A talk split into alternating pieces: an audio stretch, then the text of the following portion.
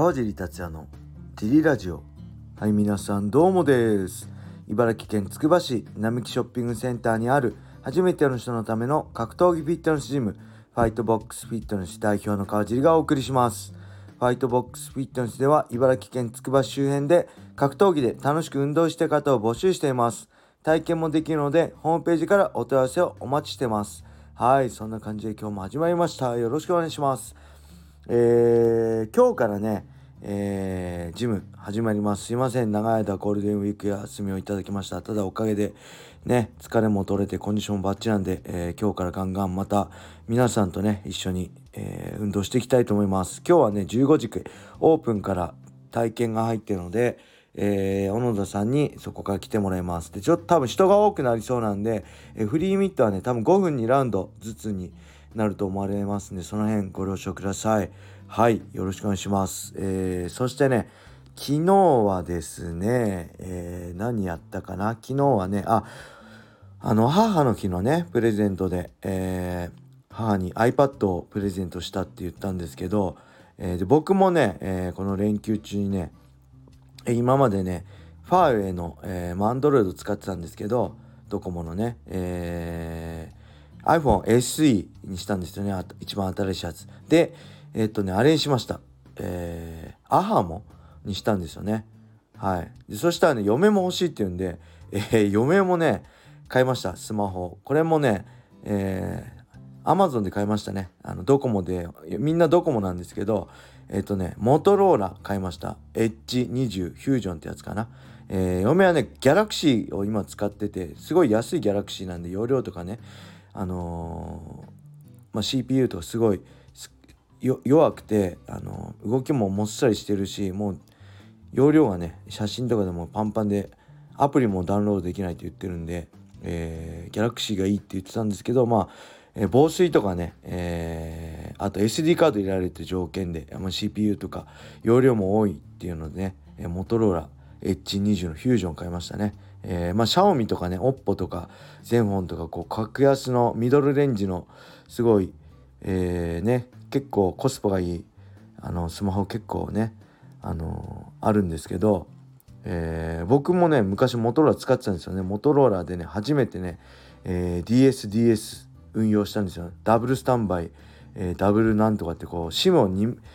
2枚入れられるやつですね。僕、もともとね、ガシェットオタクだったんで、えー、2010何年、34年かな、えー、当時はねドコモのメールしようドコモのガラケーで、えー、メールし放題で1000円でで格安 SIM で3ギガ1000円で、えー、それをねモトローラの DSDS、えー、SIM がね SIM カード2枚入れられるやつで、えー、電話は電話とドコモメールは、えー、ドコモの SIM でやってデータはその格安 SIM、えー、当時何だったかな。えー、ミネオとかだったかな、うん、で2000円で運用してましたね。であとシンガポールで買った SIM フリーのね iPad を、えー、IIJ ミオで運用して3000円で3台であ3000円でやってましたね。スマホと iPad で,、はい、で昔はね本当今はねすぐネットで Amazon とかで買えちゃうけど SIM リーとかねあの端末買うの大変だったんですよね。はい。っていうなんかガシェットオタクしか食いついてこないフリートークしちゃいました。すいません。なんかまたこの熱が蘇ってきちゃいましたね。ガシェットのね。すごい好きなんですよね。えー、格闘技ネタで言えばねあれがありましたね。えー、っとね平田樹平田直樹兄弟姉妹がね、えー、海外練習行ってましたね。あの周さんがつぶやいてたんでちょっと見たらねこれ多分周さんのアテンドなんですよね。えー、さんにマネジメントお願いしてるのかな。こう今サンディエゴで練習しつつね、えー、2週間後にニューヨーク行くって言ったんでちょっと2人のこの海外武者修行ねすごい楽しみですね若くて強いんでねはいあとはこのぐらいですかねあいつもレターがね読まないで終わっちゃうんでレター行きましょうレターありがとうございます。えー、FBF カージー大将、こんにちはです。えー、ゴールデンウィークはいかがお過ごしでしいかがお過ごしでしょうかジリアージュももうすぐ、かっこもう600回超えおめでとうございます。え、また FABF ももうすぐ2周年ですね。フライング組ですが、こちらも誠におめでとうございます。レターネーム、え、レターネーム、偽小林、かっこ公認です。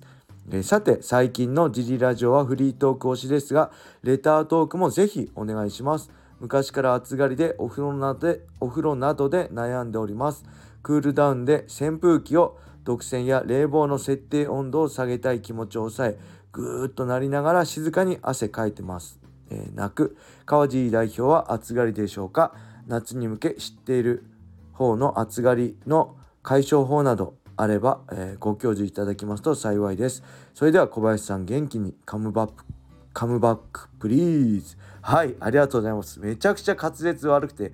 噛みまくりですね。最近あんまこう、このゴールデンウィーク休みあんま人と喋ってないんで、あのこうやってラジオでぐらいしかこんな喋んないんでね、滑舌が悪くなってます。すいません。明日、今日からまたいっぱい喋るんで頑張ります。えー、600回ありがとうございます。そしてもうすぐね、そう、2週間、2周年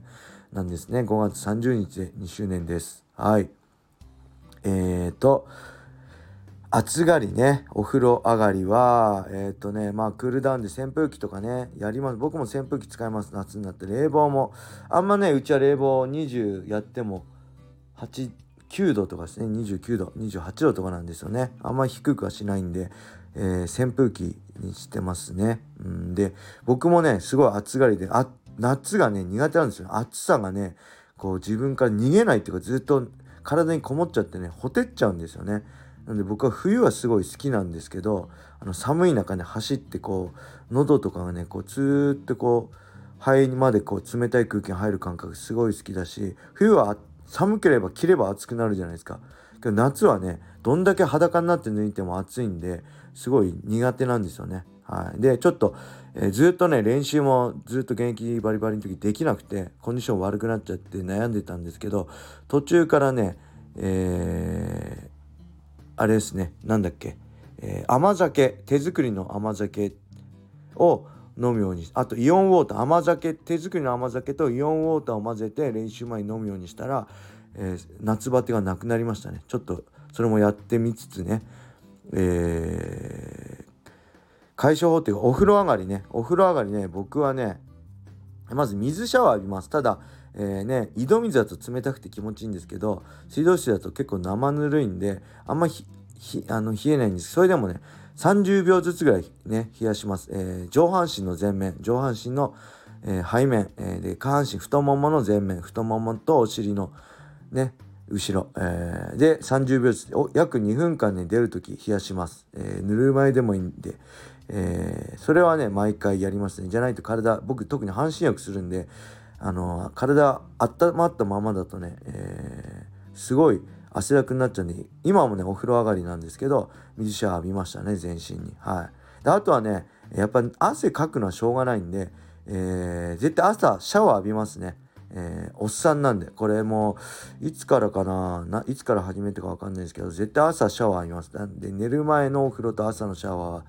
絶対ありますね。あと練習後もシャワー浴びますけどね。うん。なんでやっぱおじさんなんでこれ匂い対策ですね。で朝絶対すごい朝汗かくんであの匂いって自分でわからないじゃないですか。あの実はものすごい臭いかもしれないしそれでね娘に、臭いって言われたくないんであのー、これ冬でもね絶対朝出かける前にはシャワー浴びますね。はい。その辺注意あの意識したらいいんじゃないですか。あとこまめにこまめにシャワー浴びるしあのできればね、えー、実家に行った時は実家がね、えー、水道じゃなくてね井戸水だったんで、えー、桶を買って、えー、絶対交互浴してました毎日、えーお風呂と桶に、えー、井戸の水を冷たい水を入れて交互浴はしてましたね。はいちょっとそれをやってみてください。えーと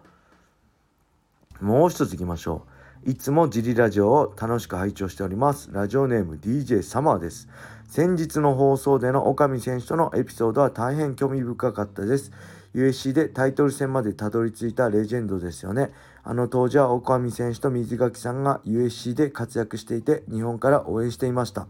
えー、最近は朝倉海選手が USC を目指すと公言し海外で練習している様子を YouTube で公開しているのでチェックしています。雷神との契約もあるのでいつになるかは分かりませんが楽しみです。個人的にはショーン・オマリー VS 朝倉海が見たいですが USC のバンタム級は強い選手だらけですね。お兄さんと異なり爽やかなイメージがある朝倉海選手に今後も期待しています。本日は感想レターでした。はい、ありがとうございます。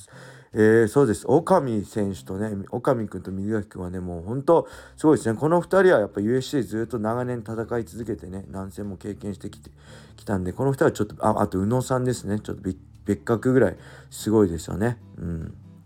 でね、その朝倉海戦、僕あんま格闘家のね、YouTube ほとんど見たことなかったんですけど、この最近朝倉海選手の YouTube はね、結構見てます。あの、海外武者修行行ってから。これすごいね、ありがたいですよね。あのメラブ USC バンタム級6位のね、えー、メラブ選手とのスパーだったりあと USCPI パフォーマンスセンタ